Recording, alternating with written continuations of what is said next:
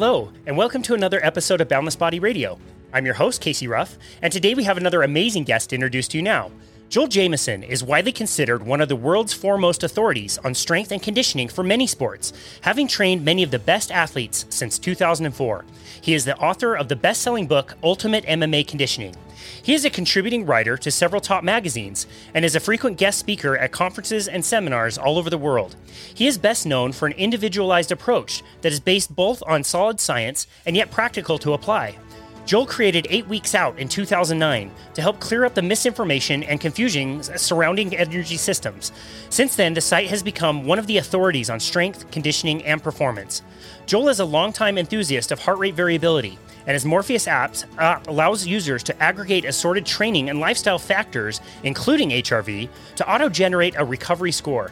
Joel has worked with and consulted extensively for teams and organizations such as the Navy SEALs, and his heart rate variability system is used by teams in the NFL, NBA, MLS, NCAA, and more, which is the topic we will be exploring today. Joel Jamieson, what an absolute honor it is to welcome you to Boundless Body Radio. Yeah, thanks for having me on. I appreciate it. Absolutely. So I was introduced to you and your concepts and heart rate variability almost a decade ago when you started working directly with the company that I was working for. I was in charge of all the um, metabolic testing and also all the different devices, so heart rate monitors and and all kinds of tools that we were using. And so it was my job to really learn how to use those things up and down, and then teach all the other trainers. And part of the tool that we were given was the book that's sitting behind me, The Ultimate Guide to HRV Training, which you wrote.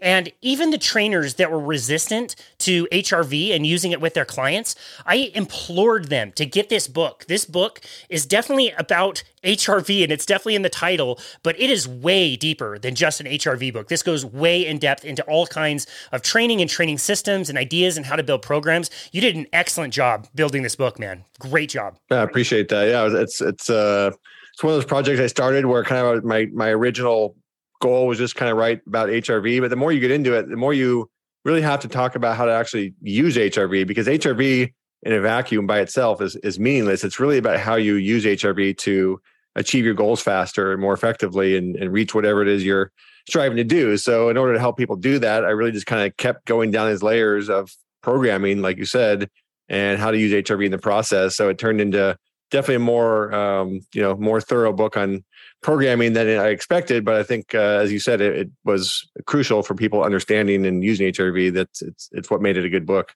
Yeah, it, some of the the um, the um, images that you have in the book makes you know understanding stress and adaptation so easy, and and helps you really design. Like, what am I doing not only this week but this month and the next three months? How do I plan some of these things? I, when I was using it the most, I was actually speed skating. So I'm about ten minutes away from the Olympic Oval here in Salt Lake City, Utah, where the the U.S. Olympic team trains, and I was using that to help manage my own personal training when I was doing some pretty heavy speed skating. And I was shocked that not more of the of the skaters there were using this as a tool. That to me was like a no brainer.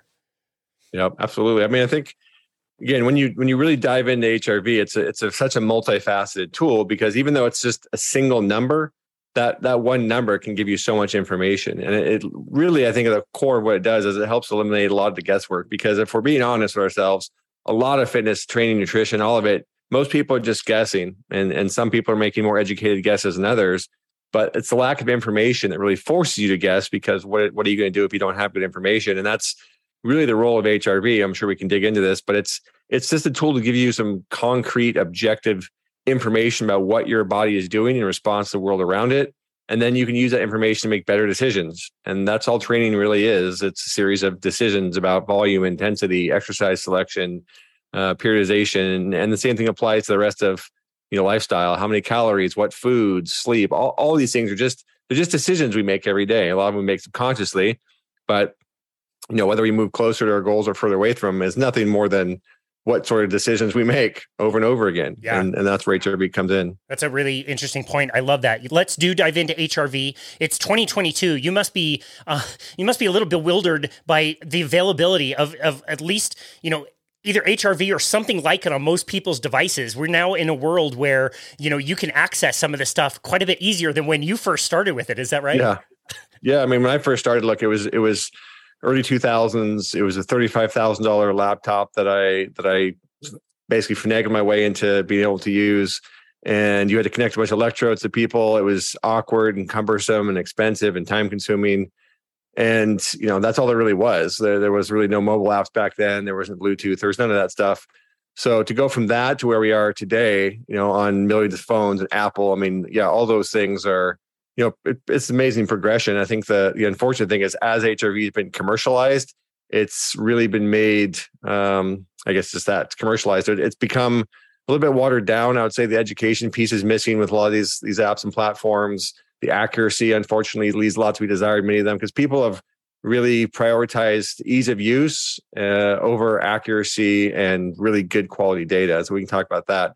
But uh, yeah, back in the early, you know, I say 2005, 2010, you know, I was talking HRV a lot, talking different conferences, and I'd ask people how many people, you know, had heard of HRV, and nobody's hand, maybe a couple of people's hand would, would go up occasionally, but it was something that just didn't exist. People didn't know what it was, and now it's everywhere. So if I ask the same question, a lot of people raise their hands. But if I ask you know how many of you feel like you really have a good idea of how to use it it's kind of the same thing it's not very many. So it's it's out there it's gained significant notoriety and and acceptance but again i think it's it's lacking in the application side. Yeah how do you explain hrv to people when they ask like what are you talking about? What is this? What do you tell them? Yeah i basically try to start with this idea of stress right? Stress is essentially what we put our body under from the moment we're, we're born till the moment we're not and as we progress through our lives our body is under all kinds of stress, whether that's the mental stress of dealing with work and family, uh, whether that's the stress of the environment, be outside and hot or cold, whether that's training stress, you know, nutritional. There's all kinds of stress we impose upon our body, and HRV is a tool to allow us to gauge how our body is responding to that in both the short run and the long run. So a lot of what it's doing is telling us the cost of that total stress, and we see when we're under a lot of stress, we see big changes in our HRV. When we're under less stress, we see smaller changes in our HRV. And over time, if we become more resilient, better at handling stress, we see our HRV score gradually start to go up to reflect that. So if you really want to get a nitty gritty, we talk about autonomic nervous system and how all that works, which we can do. But just as a broad understanding, it's giving us a very good gauge of how much stress our body is under and thus how it's reacting to that stress. And we can see that largely by the changes on a daily basis. So again, bigger changes away from kind of where we're normally at means more stress. Smaller changes mean less stress. And then again, we can look at over time to see where our number is trending. If it's going up, we're generally becoming more stress resilient, more well conditioned, and improving our ability to tolerate that stress. If our number is going down, it generally means the opposite. So that's kind of the big picture nutshell. And then from there, you, you can dive into the the actual nuts and bolts of of the autonomic nervous system and the you know mechanics of what it's actually showing you. No, you make a really good point. I think a lot of listeners might say, like, wait a second, you said hot and cold are both stresses. You guys are telling us that infrared saunas are really good or cold plunges are really good. And it's like, no, mm-hmm. that they are, they are stresses. It's just another form of stress. It's like a workout. Like, like work you you leave the gym in way worse shape than when you enter the gym. You, you're breaking yourself down and tearing yourself up. It's only that adaptation phase that, where you're you know building yourself up and you do such a great job in the book kind of explaining that. But yeah let's talk about the autonomic um, nervous system. I think that'd be great to go into those two hemispheres and how they interact with each other. Sure yeah. I mean you know i don't have to sit here and think about my my ph my blood. I don't, I don't have to sit here and think about my body temperature right? All, all that's regulated internally and what's corely responsible for that is the autonomic nervous system, which there are two branches. Uh, the first is the sympathetic system. People always think of this one as the fight or flight. And just like its name implies, its job is to crank up energy production for fight or flight. So if I'm going to go lift weights, if I'm going to go do sprints, if I'm going to do any kind of workout, boom, I need that sympathetic system to, to crank up the energy production so I can go produce more force, more power, and I can do that. Now, from a biological perspective, this system is what kept us alive and able to be here today as an evolutionary mechanism. Because if you're in the wild, you need to go hunt something or you're being hunted yourself, you better be able to do that very quickly and have that power right when you need it. So that's essentially how the system works to generate energy. And really, what we can think of is anything that causes that system to activate is a, is a stressor. And there are degrees, right? Like being chased for your life in the wild is a extreme stressor sitting there watching a stressful TV show may not feel like an extreme stressor, but your heart rate's still going up. That system's still activating because we are able to activate that stress response from a uh, from a mental perspective. It doesn't have to be purely physical. That's why we have mental stress raise our heart rate. Now, the the other side of that coin is what's called the parasympathetic system, which people might be a little bit less familiar with. But we can think of that as the rest and digest, or rest and repair, rest and regenerate, whatever you want to call it. And it's basically the opposing or you know um, system that works in pair with the sympathetic. And it does largely the opposite. So it helps rebuild and restock glycogen stores when we deplete them through our exercise or other forms of stress. It is repairing tissues, is remodeling everything. It's making it bigger, stronger, uh, strengthening immunity, all those sorts of things, helping us digest our food. So, you know, people have probably heard these terms anabolic and catabolic. The sympathetic system is catabolic, right? It's, it's breaking down stored energy or energy that's in the bloodstream so we have it available right now. And the parasympathetic system is anabolic. It's rebuilding tissue. It's taking energy and storing it in the form of protein or glycogen in different areas of the body. And it's what's rebuilding all the things we've done to ourselves during that stressful period. So the balance between these two systems is absolutely crucial, right? And I don't want to make it sound like stress is bad. Stress in and of itself is a powerful tool that helps build our body. And it's how our body goes through life is by being exposed to stress and adapting to it and hopefully getting more resilient and better. We need stress. It's how we build the body in general. But when that balance between stress and recovery is not there, and particularly when that balance is shifted towards the, the stress side for too long, that's when a lot of bad things really start to happen from a health standpoint, performance standpoint, physique standpoint, all those things cascade. Um, and so the biggest thing people have to realize is because stress is all encompassing, right? Like we talked about, it's mental stress, physical stress, nutritional stress, environmental stress. Those are all additive, right? They, they don't cancel each other out. They are all additive. And we have to make sure that our body is able to counteract and recover from all that stress. And that's ultimately what HRV helps us do by monitoring that parasympathetic nervous system. It's essentially looking not at the stress side, but at the recovery response side. It's looking at that parasympathetic nervous system and how active it is and how much of a role it's playing in trying to help our body recover. And by looking at that, we can gauge how much stress we've been under. Because if we see a very high or very low HRV, that tells us our body's in the process of responding to something that was very stressful. And these days, most apps will kind of do the math for you. They'll look at your numbers and give you some gauge of recovery, like Morpheus and other ones. So they've they made it a little bit easier in the sense they don't just expect you to interpret all the HRV data, but it is still valuable, I think, to understand the big picture what you're looking at, regardless of how deep that you know down that rabbit hole you want to go. Yeah, interesting. So maybe this is the wrong question, but in a perfect world, would we be perfectly balanced between the sympathetic and parasympathetic? And it's just that our current circumstances and lifestyles, typically for most people, are way too sympathetic and way, way not parasympathetic enough. Yeah, I mean, look, you want to look at it in the way the way that the body works and the way that you know when you look at HRV, you see it's it's cyclic, right? You see people go through a period of stress and then you want that stress to subside so they can recover from that stress and then they expose themselves to more stress. That's that's a training process in a nutshell right? That's literally kind of how we are, are built progressive overload. So in a perfect world you're going through these stress recovery cycles. And you can look at this in a very short time frame or a very long time frame and over time as long as your body is spending enough time recovering from the stress you're putting it under that's going to lead to positive changes your body is going to get stronger more resilient uh, your work capacities can go up. You just become more able to cope with that stress. You get better at it. But if we see this imbalance, like I said, then you go the other direction and the body is not able to spend as much energy repairing itself as it's spending it dealing on stress. Because that's kind of the second big thing people need to recognize here is energy is a limited thing here. Uh, we don't have this unending amount of metabolic energy that we can create every single day. There's limits to it because it takes time to create energy. It takes resources internally to create energy. It doesn't it doesn't happen unending. So if we're spending you know a huge amount of energy on dealing with that stress every day then there's less available afterwards for the recovery piece of it particularly if we're not sleeping we're not supporting ourselves nutritionally all those sorts of things so that's really what it comes down to it's it's how much energy do we devote towards both sides of the equation. And in a perfect world yes you would devote as much resources on the recovery side as you need because that's going to depend on how much stress you put your body under. But it's it's when you don't do that it's when you put your body under a lot of stress and then you don't subsequently meet those recovery needs and you do that process over and over again that you go down the wrong uh, hole and you end up in you know a bad spot.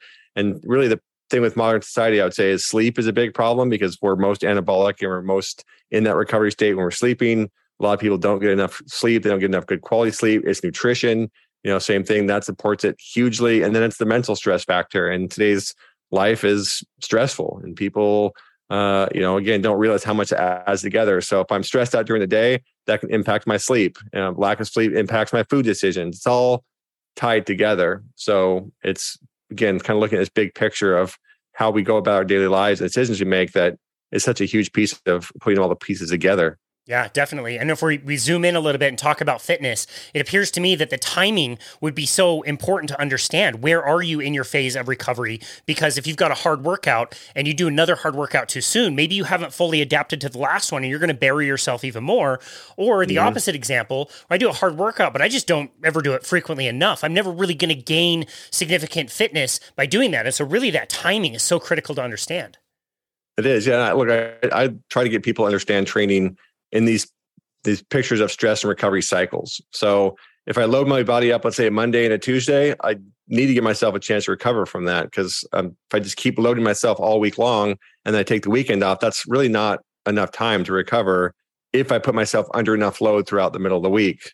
And so people kind of get themselves in one or two scenarios, either constantly overload themselves and never quite recover. So they eventually go down this overtraining plateau, you know, chronic injury standpoint, or they get to this point where they're training at a fairly high volume, but they're but the intensity, the you know, the stress isn't as high as it actually needs to be in any given workout to really cause the body to have to adapt. So then these people just kind of hit plateaus. Like they're just going through the motion, they're putting in the work, but they're not really seeing improvement. They're just kind of stuck in this pattern of this moderate loading because they're doing so much of it and they're not able to ever fully recover to the point they can put in the amount of load they need to. So it is it is really about finding that pattern that how much stress can i put my body under? And then how long does it take it for recovery to recover? And then you know how often can i repeat that? And the more stress recovery cycles you go through the better you're going to be. Now yeah. most people you know one stress recovery cycle for a week is is reasonable if they have you know full-time jobs and they're stressed out. They they probably can go through one good loading period and one good recovery period if they have their lifestyle a bit more together, they're getting you know eight plus hours of sleep, their nutrition's pretty well dialed in, they're they're taking you know control of mental stress and doing things to mitigate it. Then two, you can do two stress recovery cycles. You can kind of do this Monday, Tuesday, Wednesday stress recovery cycle, and then you can do a Thursday, Friday, Saturday stress recovery cycle. Take Sunday off. So I call it train, recover, repeat, and I kind of teach those models. I call it the one, two, three, or the two, two, two.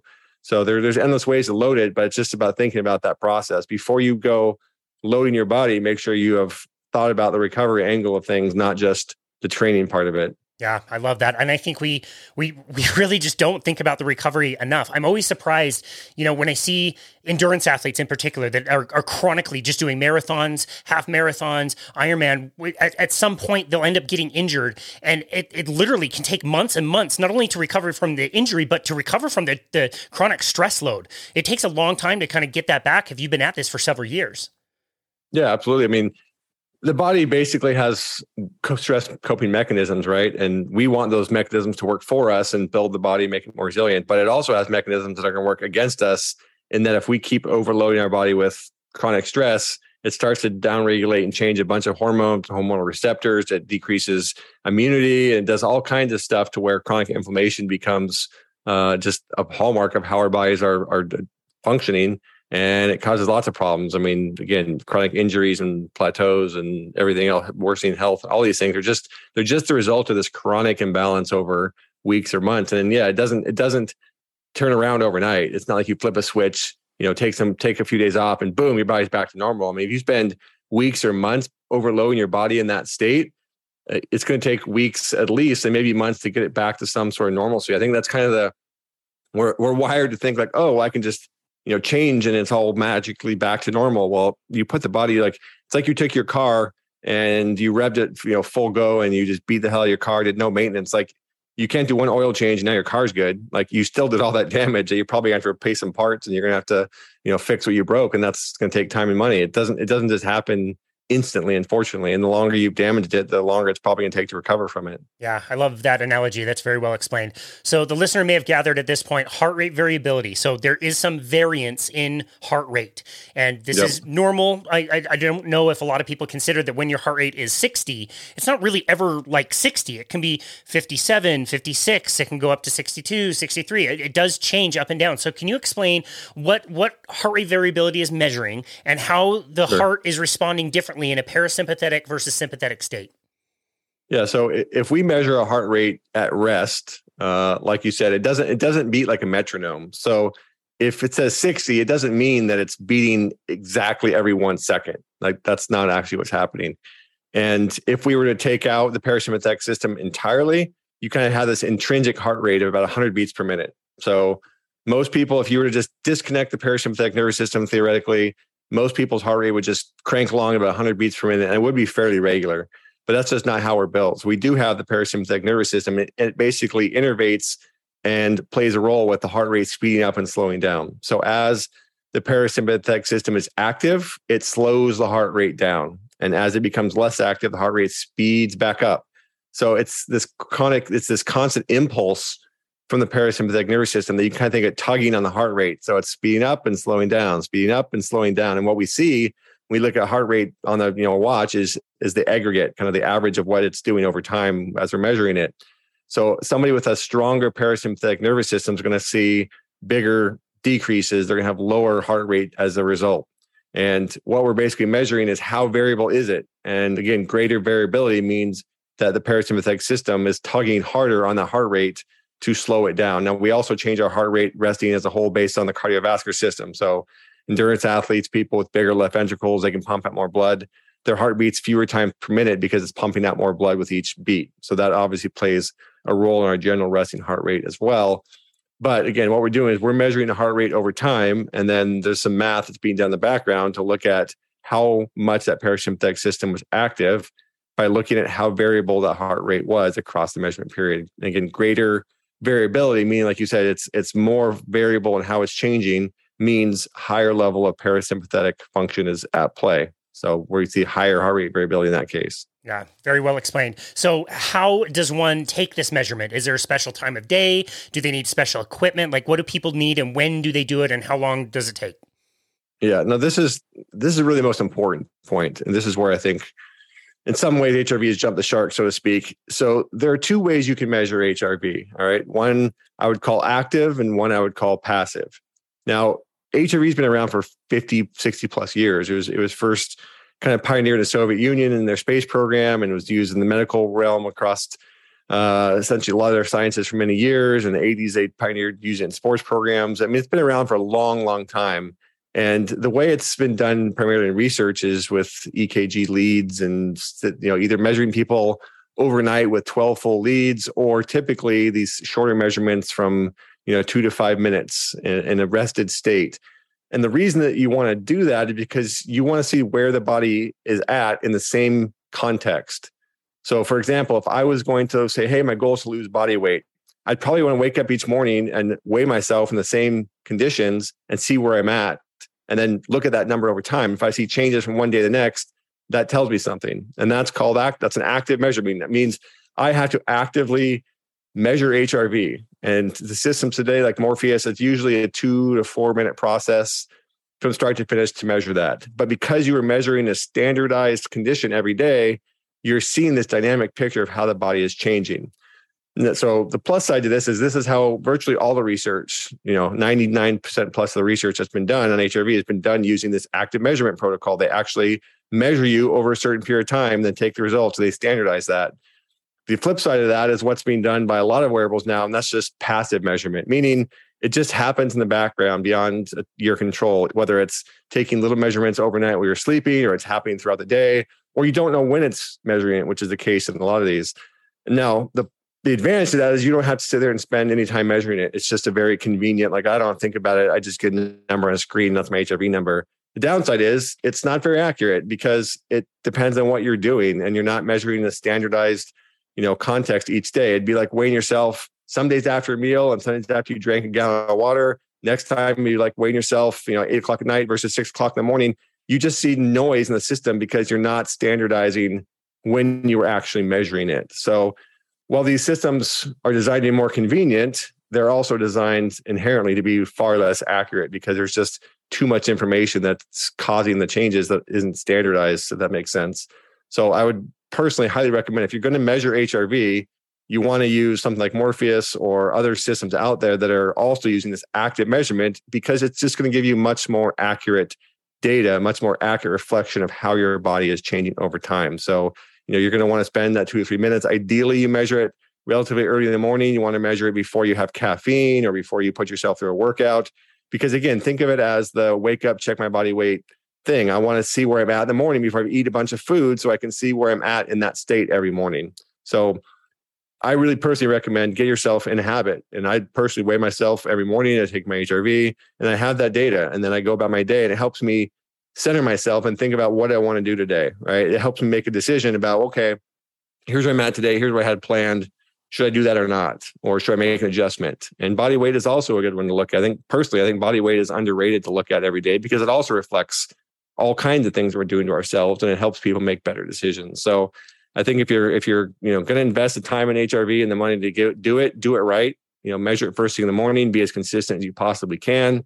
You know, weigh yourself or take other sort of measurements along with it, and you'll be in a much better position to have really good data to make decisions from. Because it's data is only as good as its accuracy. It's it's not worth anything if it's completely inaccurate because it can help you make poor decisions instead of right the right decisions because it's it's leading you in the wrong direction. So, um, you know, again, that's the that's the biggest part about HRV is is getting accurate data, and and that's why I'm so firmly uh, on the side of making sure you're you're doing it in an active format and you're getting good high quality data to make good decisions from. Yeah, no, I really appreciate that. I actually didn't realize that a lot of wear- uh, wearables were doing it that way and didn't have like a set time that they were measuring. That would make a huge no, difference. They, yeah, the well, here's the unfortunate thing too is a lot of the more popular ones they're just measuring it overnight. And so they, they, they, give this impression that, well, okay, we're standardizing it by measuring it throughout your entire sleeping cycle, but they're not.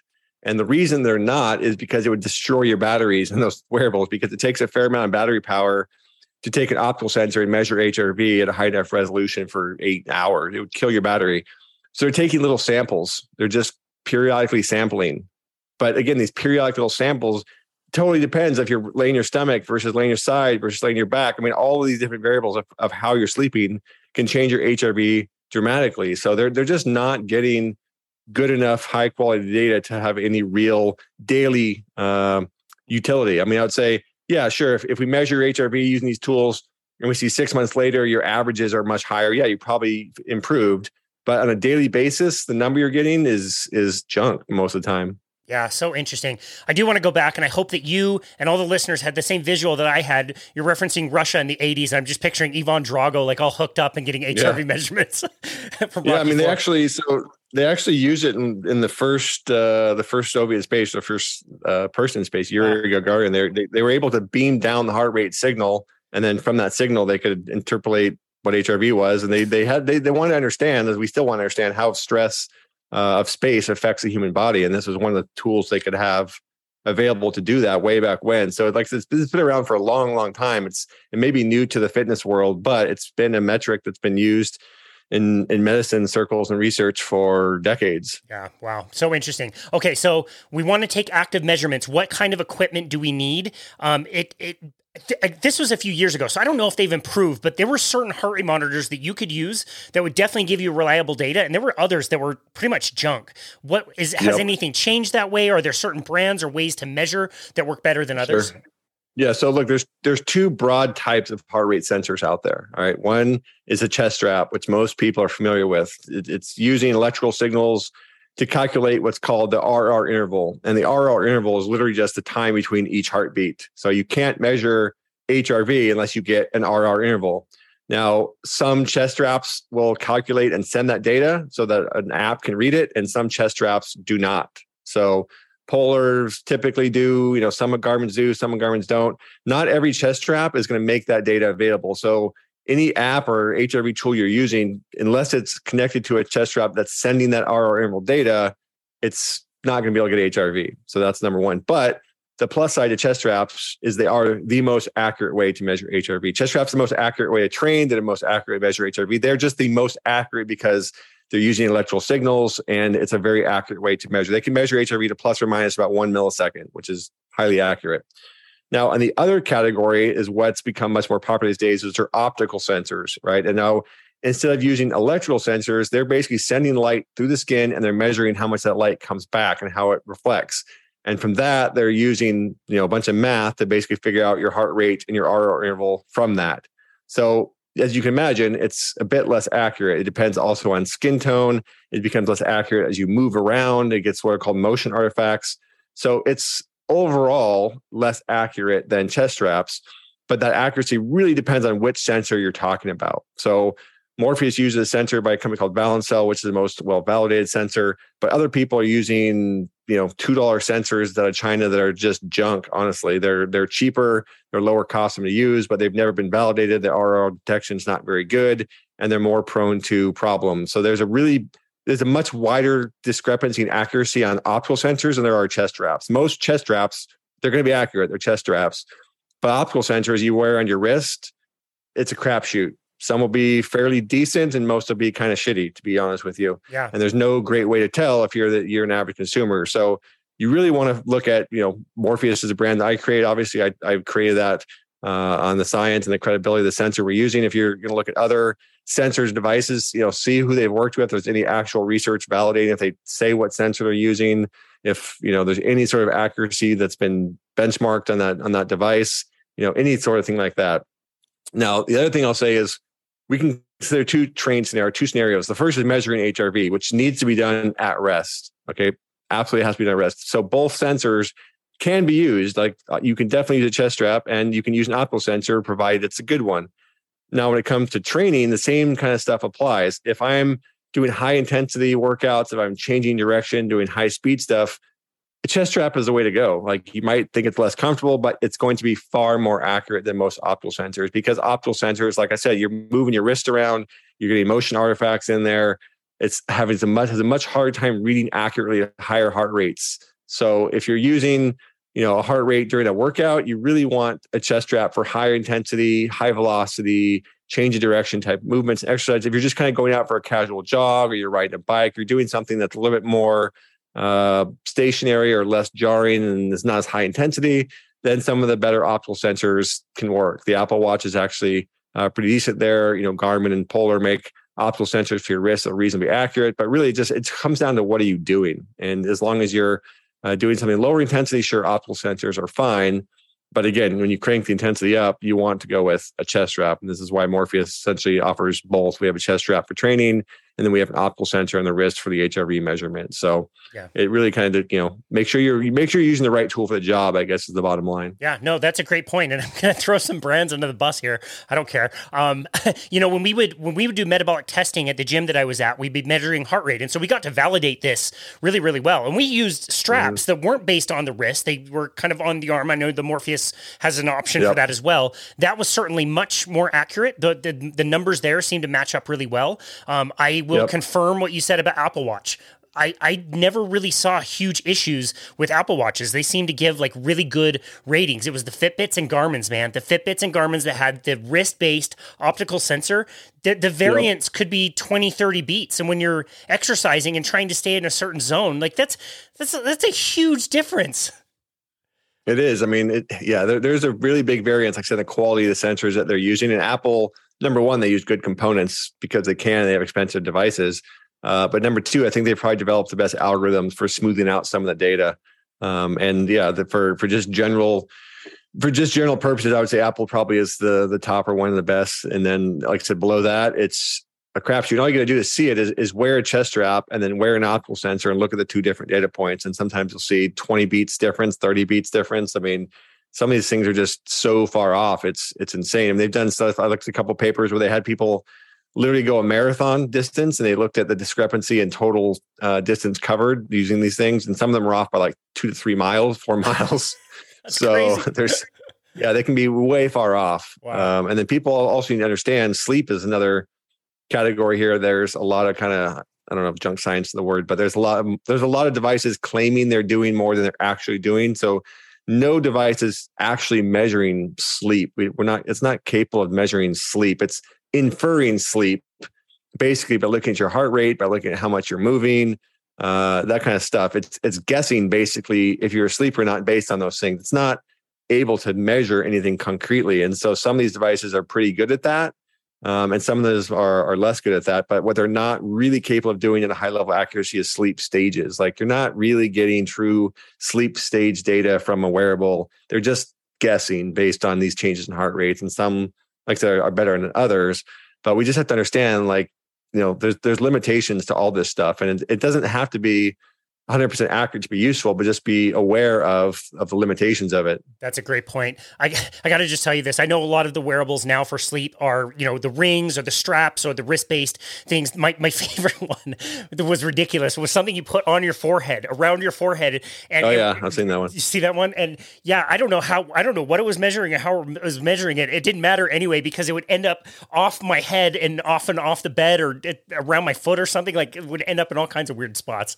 So yeah, really, I mean, it really matter. Yeah, yeah. I think that's kind of the problem, right? Is is people want to measure data and they kind of went this this you know like let's measure everything we possibly can, and so people are measuring ten different things with ten different devices.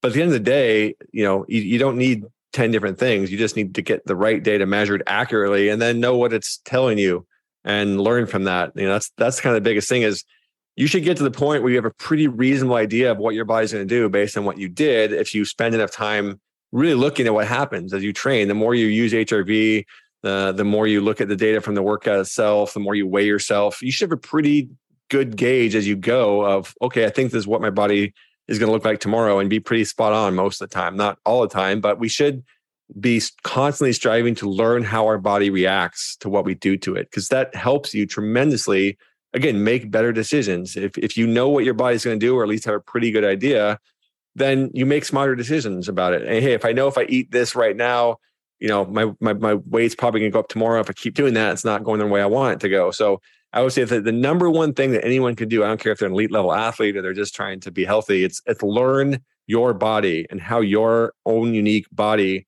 responds to the stress of life, to the stress of training, to nutrition, and everything else in between. So whether you have a coach or not, you've got to learn how your body reacts to the world around it. And that's ultimately, you're the only person that can do it. But that is the most important thing, in my opinion, to getting long term results because it, it allows you to stop making just uneducated guesses and start making you make really well informed decisions. I love that. That is awesome. Very well explained.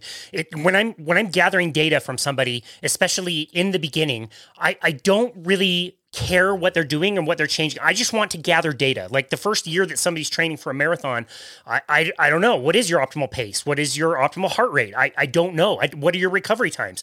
All of that is going to vary. It's in the second and third and fourth years when you've collected so much data that now I can see you relative to you and understand what things have changed. And then we can way better manipulate a training program to help people do better in the future. Like you said, make better decisions. HRV exactly. is, is, is the same way, correct? You need to get some baseline measurements before you can then get some information about it? Yeah, usually like a week or two where it'll establish. Think it depends on how the device you're using, the app you're using is calculating. But you know, a week or two is a good starting point before you start to pay a little bit more attention to what it's telling you. Now, again, we when we use HRV, we look at two directions or two points of it.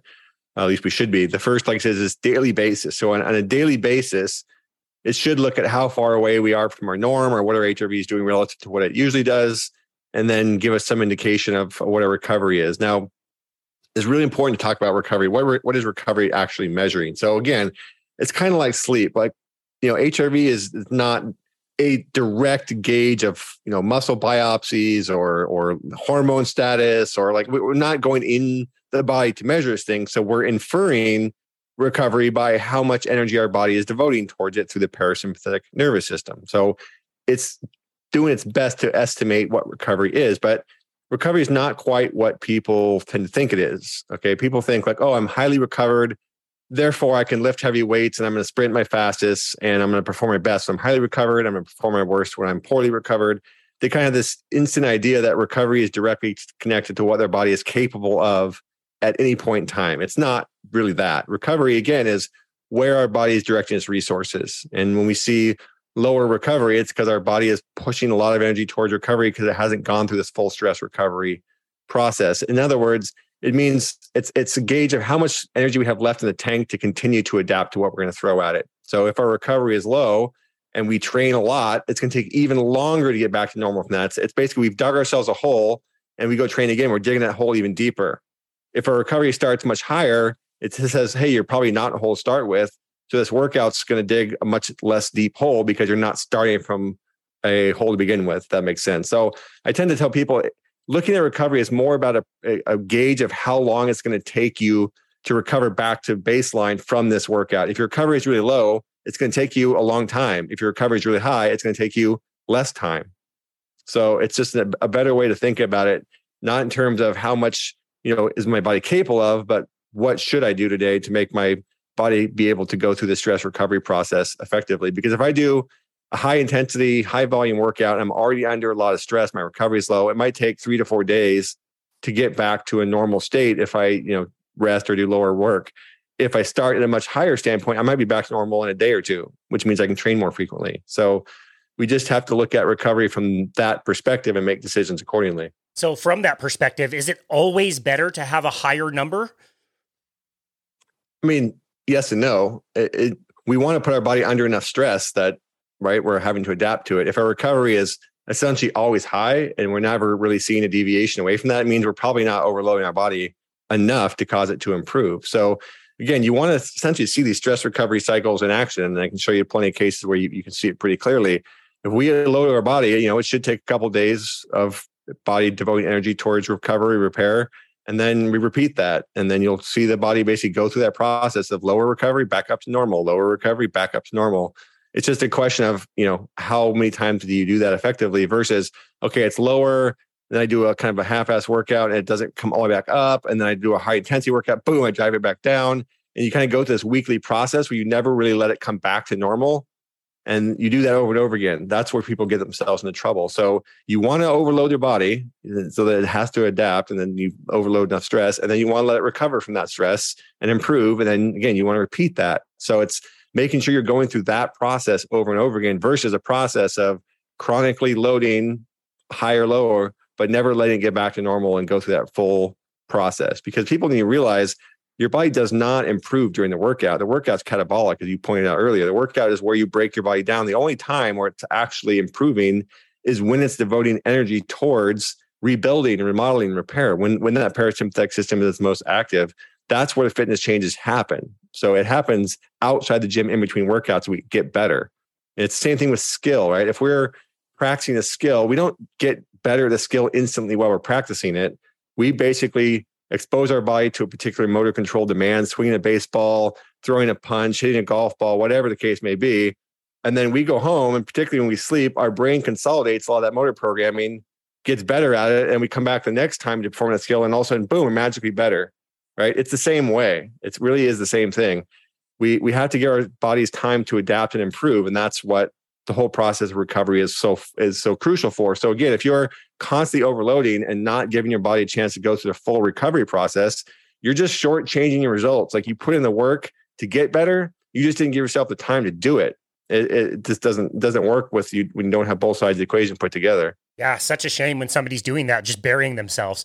And I love what you said, and you've you've written about this too, which I love. It's like you do have to think critically about what you're going to do. If you have a low score day, does that mean do nothing? Does that mean go easy? Or does that mean continue with your hard workout? And you just need to think critically about it. If you know you're going to get two or three days off after this day and the score is low, then it's like, yeah, you could probably get away with doing another hard workout. Just make sure that you take advantage of those recovery days at the end. And also, again, to say that that a lower score is not telling you to do nothing. We would just, as trainers, always have like a B workout ready to go. And if you came in yep. and you had a low score, um, guess what? Let's work on your core. Let's work on your mobility. Maybe we'll do some skill work if that's part of your plan, but we might not do the full, you know, workout that we had scheduled. Let's do the B workout instead, which was just easier. You can still do something. Yeah, no, exactly. It's, it's I mean, unless you just totally trash yourself, you, there's always benefits to movement. Right? Movement is fundamental, not just to stretching ourselves for training, but for recovery because it's driving blood flow, it's driving immune function, it's driving all kinds of stuff. So, you know, what, regardless of kind of where your recovery is at, there's there's ways that you can train. They just would be different, like you said, rather than going, you know, and doing a really high intensity, you know, totally fatiguing workout. You go do what I call a recovery or rebound workout. You do some movement mobility, you get some blood flow in there. You can do some strength accessory work, some core work. You know, you you, you can walk away from a workout feeling better than you started, and that's you know going to be a benefit to your recovery. It just needs to be a different workout than if your your goal is the opposite of that. So yeah, really, like I said, that's why kind of the start. It, it just comes down to decision making. All all of fitness is literally how good are you at making the right decisions about volume, intensity, you know, exercises, nutrition, you know, sleep habit. It's it's just constantly making these little decisions and they add up over time. That's the biggest thing I can tell you too is looking at a lot of data it's a lot of things that you do on a daily basis that just add up. You know, it's just a, an accumulation, and it, that's how it works. And you know, they've looked at even like obesity. You know, people don't usually gain 50 pounds in a year; they gain like five pounds a year, eight pounds a year, 10 pounds a year. And over six years, you've gained 60 pounds. Like it's it's the same thing with with training. It's little changes. My body got a little bit better, a little bit better, a little bit better, a little bit better. In six months of that, you're way better or it got a little bit worse, a little bit worse, a little, bit worse. Six months now, you're injured. So it's these little changes that just accumulate over time from you know the big picture of of any aspect of training, really. And that goes back to what you mentioned earlier as such a critical point. Like, this is the learning point. Now, look back on your day. You had a low day yesterday. What contributed to that? Was it a good idea to go on a bender the night before you're paying a trainer $100 an hour to take you through a workout where you're, you were going to deadlift and now you're going to do, you know, flexibility work or something else? Like, like it's, it's using those opportunities to look back and see how you can change things over time. One of my most interesting yep. findings is a client that I worked with that we found every single time, without exception, the day after he flew in a plane, his number would be very low, very, very low. And he, we could not give him the normal workout on that day. We had to adjust for that. We had to give him at least two days of recovery uh, from just simply flying a plane. We would have never known that. Yeah. I mean, look, when you, when you fly at, at altitude, you know, your cabin pressure is seven, 8,000 feet sometimes, sometimes higher or lower, depending on the, the jet you're in. But you're also talking about traveling across different time zones and being away from home. I mean, there's, there's lots of things that traveling and being in, uh, you know in that realm challenge your body. And so yeah it takes energy for your body to adapt to that. So again it's got less available for everything else. And unless you're measuring hrv unless you're getting to know your body you wouldn't know that. Like i said you wouldn't and you wouldn't just assume these things until you actually see them. I would say alcohol and sleep are probably two other ones. People don't people don't realize like oh i'm just gonna have a couple of glasses of wine like okay great but have you actually seen how your body reacts to that like just because you do it every night doesn't necessarily mean it's the best thing for you so again, not not to you know, people can make their own lifestyle decisions. I'm not to tell somebody what they can or can't do. Just be aware of the repercussions and the consequences. Like if if you do want to have you know a bunch of bad food and you want to drink every night and not going to sleep, like just recognize that you're paying the cost for that, and the cost for that is going to be poor performance and poor health in the long run, and that's your decision to make. But be aware that those little decisions you're making every day are leading you down that path, and that's again, I think the most important thing is understanding where your body's at and understanding where your body's going is a crucial piece of again making sure that you understand what you're your decisions are going to do. That's right. That that makes the data be so empowering for people to make those better decisions and just choose for themselves. I love that point. Um, okay, so we talked a little bit about micro level and how we're making better decisions. What about on a more like macro level when we're looking at a, a bigger training cycle, maybe a month or a block of three months or something? How are we using HRV to help determine what we're doing and when we're doing it? Sure. I mean, the, the biggest thing we're looking at you know as we progress from week to week is that we're trending the right direction right? Like our fitness is actually improving and and we should see that you know on a weekly and monthly basis. You know if we're the higher level of fitness we go obviously the slower those changes happen but we still see something showing us hey we're getting better. Now hrv itself when you look at like a daily average over time is correlated very very highly with aerobic fitness. Same thing with resting heart rate. So we want to look at the general direction of these of both of those markers. If we're you know, week by week seeing our HRV increase and week by week we're seeing our resting heart rate decrease, it tells us our aerobic system is improving. It tells us overall we're adapting in a very positive direction. Now, if our goal is, let's say, purely strength or our goal is purely physique, we don't care as much about the aerobic side.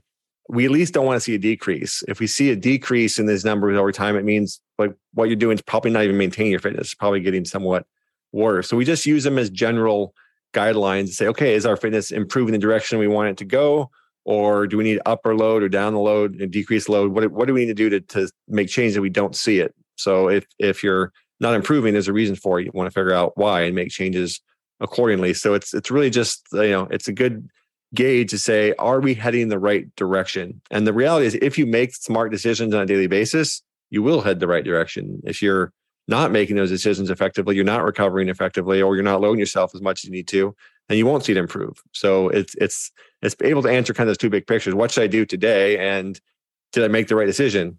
And you know, if you look at it from that perspective, from the short and the long term, it gives you this this dynamic picture of of where you're going. Yeah, perfect. I think this part of things is so cool. The application, not just to one individual, but a group of individuals. We mentioned some of the leagues that you're working with, and and I, I just think there, there's just endless ways you could use HRV as a tool to to help drive performance in a team. Can you talk about what that experience has been like?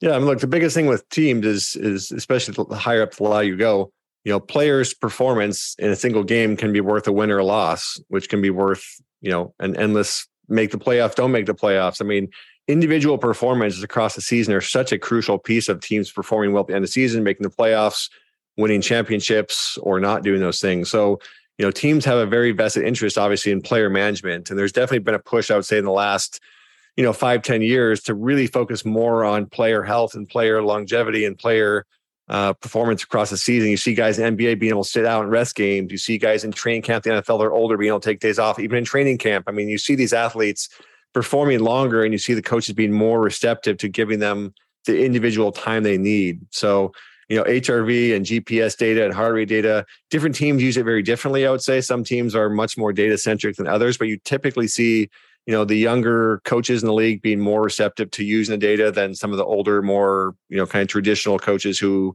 coach based on just you know how they think the team should be coached. Um, but in general i'd say we've, we've definitely moved in a direction where this has become a part of most teams. Most, teams have a performance director who has you know insight in the broad picture. They're looking at medical data. They're looking at some sort of uh, testing battery they do whether it's it's uh, hrv or something else. Gps data is in a lot of a lot of teams now. So teams are all taking this high approach and they're still you know sorting out how they're going to use it. But you know like i said i think if you if you just look casually you'll definitely see more teams giving more players individual rests. You know this player is going to take today off because he needs a rest day and the rest team's going to go on as normal.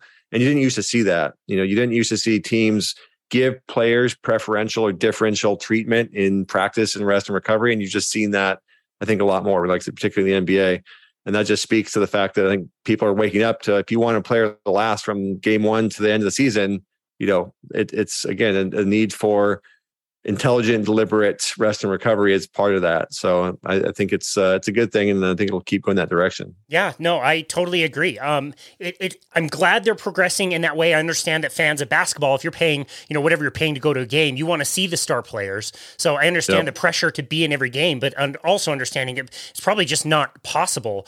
I, you know, I think of basketball, you generally know who the top five is going to be and who you're going to sub in and out. Although HRV could drive those decisions. Um, hockey, you kind of know your role in the same three lines with a fourth line every now and again, and those same guys are going to roll. I thought the, the cool application would be the MLS, where you can maybe based on HRV know which striker is going to have the best chance to, to be on the pitch for 90 minutes, and which striker maybe looks like he's going to gas out at minute 60, and that's going to cost us a substitution. The, those kind of applications I think are fantastic.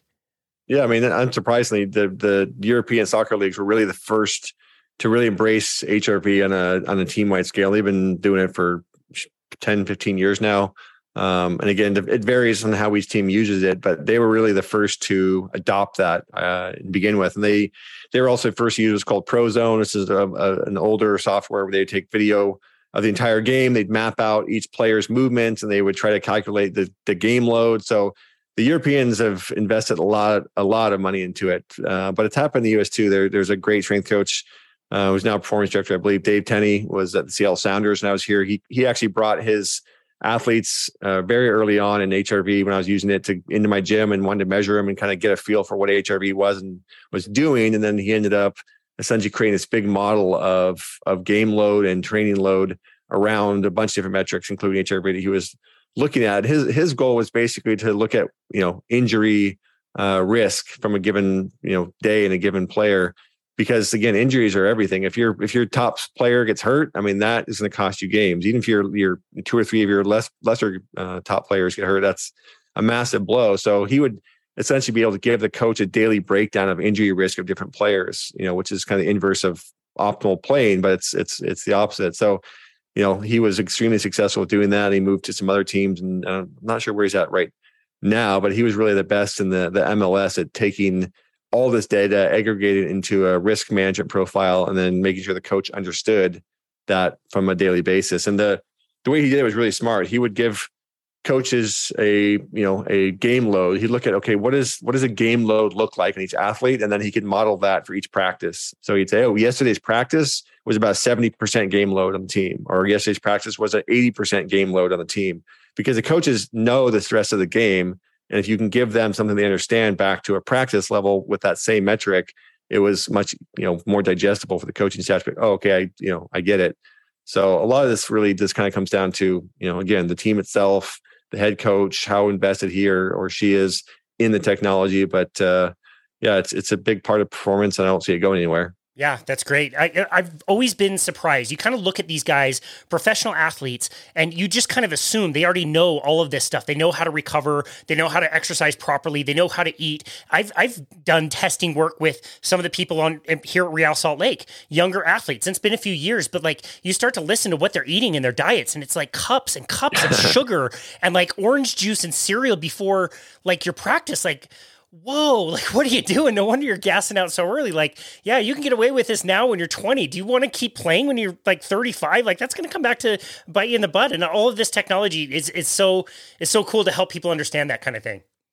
Yeah. You know, it, it is funny. If, if you're not ever in the world of professional sports, you do exactly what you just said. You just assume that these guys or, or, or women are the best of the best and they're getting nutrition dialed in and they're sleeping you know eight or eight and a half hours a night and they're doing relaxation and they're doing all this regeneration stuff and like no like the reality is they're just people. The the unfortunate part of it i mean not unfortunate but the the, the reality is the most talented athletes have always been the most talented athletes. They came up from the lowest level just dominating everybody and they didn't have to necessarily dial these things in when they were teenagers. They were just teenagers and they'd go out and they'd run for a thousand yards and it didn't matter what they would do. And they'd just been that much further ahead of everybody else, you know, genetically and just talent wise that they haven't had to do a lot of those things in their entire careers. I mean, there are there are people in NFL that would be the, most people would be amazed. Never lift weights, never train. Like they just are that good. And you until you're around it and you see it, it you, you, wouldn't believe it. But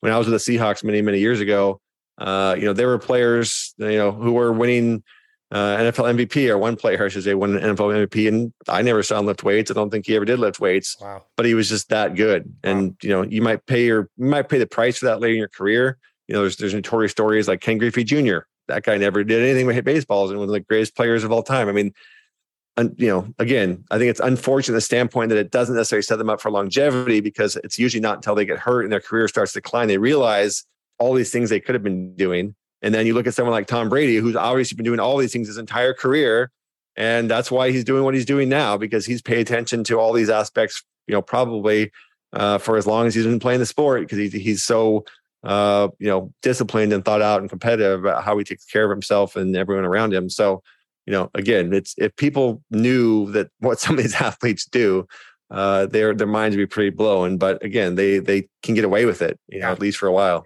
Yeah, great point. So, what have we missed about HRV? Is there any other applications that have maybe surprised you, or things where HRV is sneaking in and is helping other industries, or again, other applications of HRV?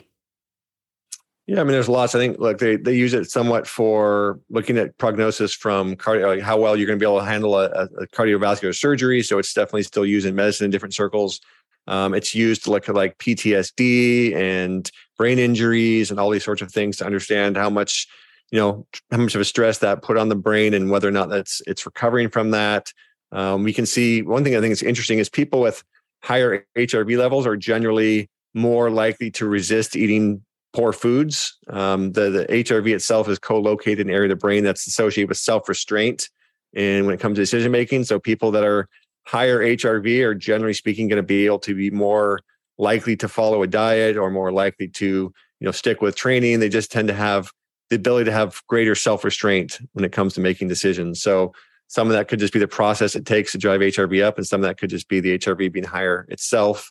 Um, but HRV is, like I said, a single metric. It's so multifaceted. It correlates well with overall longevity and life expectancy, correlates with body fat percentages and all these sorts of things. So, you know, the average person whose goal is just to live a longer, you know, happier, healthier life free of disease, you know, driving your HRV up higher uh, towards the end of your the top end of norms or or above norms is going to be a really good thing. I mean, there's there's a paper not too long ago that showed it it correlated really well in older populations and their likelihood of extreme sickness or or dying from COVID. So if you're if you're older, you know, higher HRV was was preventative and protective. If you're younger, it made less of a difference because there wasn't as much of that to begin with.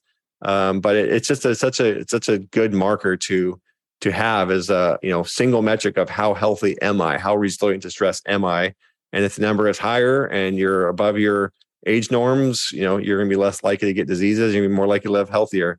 And then the same thing goes for performance. You know, so it's it's a really valuable marker. I don't care what your goal is. You might you might just want to live healthy, long life. You might want to make the team or go pro or win Super Bowls, whatever the case may be. There's there's value in in tracking it. It's all relevant. Yeah, I love that. What do you guys have in the pipeline over at Morpheus? So lots of stuff. And we have, you know, for for those of you who are coaches that listen to this, we have a coaching platform that will take all the HRV data, take activity, recovery, sleep, all these sorts of things, and then allow you to access it. So you can see what your clients are doing or or not doing when they're not with you, and you can help them down that process of smart decision making. But what we're also adding now is the training side of this. So we're adding in interval training that's based on your recovery. So one thing that Morpheus does that's completely unique is we don't just give you HRV recovery score, but we adjust your heart rate zones to manage your intensity each day as a result. So we take that data and create three personalized heart rate zones, a blue zone for recovery, uh, a green zone where you're going to spend most of your time for conditioning, and the red zone, which is your high intensity or overload zone. But those adapt to you each day based on your recovery with Morpheus. So what we're doing now is building in an interval builder essentially into Morpheus, where you'll be able to select from what I call zone-based interval training, uh, zone-based intervals. So we have a variety of those, and you'll be able to essentially go through interval workouts that are specific to you on each day based on where your recovery is at. So we really want to go down this roadmap of making Morpheus less about HRV, not less about it, but translating, I to say, HRV into a training program on a daily basis, weekly basis, and so on. So that's why I have an eight week conditioning program called Metamorphosis, uh, which takes the Morpheus data and helps you uh, guide you essentially through an eight week training program. And that's really where we're going to be focusing our efforts is, is again expanding out the training piece of Morpheus and really making it the best heart rate platform out there that's powered by recovery. So uh, lots of exciting stuff, and we're going to be launching that new feature here pretty soon. So uh, can't wait to get that out there. That's amazing. No surprise that you guys would be pushing the envelope of everything that we said in the introduction, using solid science to make something that's very practical and usable that people can understand. I really do appreciate that. Joel Jamieson, where can people go to find you to connect with you and your work? Sure. Easiest place is eightweeksout.com, number eight weeksout.com. Uh, you can link to Morpheus from there. If you want to go directly to Morpheus, it would be trainwithmorpheus.com. Uh, and then Instagram probably the best of the uh, the social media. Just uh, Coach Joel Jamieson, J A M I E S O N on the old IG. And between those three, you'll find videos, master classes, articles. You know, kind of the whole the whole nine yards you guys do put out a ton of content and it's really helpful and so is the book again the ultimate guide to hrv i think is wonderful um, i've had it again what was it 10 years ago you wrote it it's been at least. Yeah, I think 2012. Yeah, probably about 10 years. Yeah. It's still enjoyable. I don't have very many training books, and that's one that I've kept. And and again, related to HRV or not, there's a lot of really good, solid principles in there. And again, you guys are just bringing the best content, and we just so much appreciate how you're able to meld the technology and the science with something that's very practical. So, Joe Jamieson, thank you so very much for all of your work and everything that you do, and thank you for taking time out of your very busy life to come be on our show today. We really appreciate you. Yeah, no problem. Happy to come on, and uh, hope hopefully listeners are excited to go start looking at HRV in uh, new and different ways. So thanks again for having me, and I'm sure we'll talk again soon. Awesome. That sounds great. And this has been another episode of Boundless Body Radio.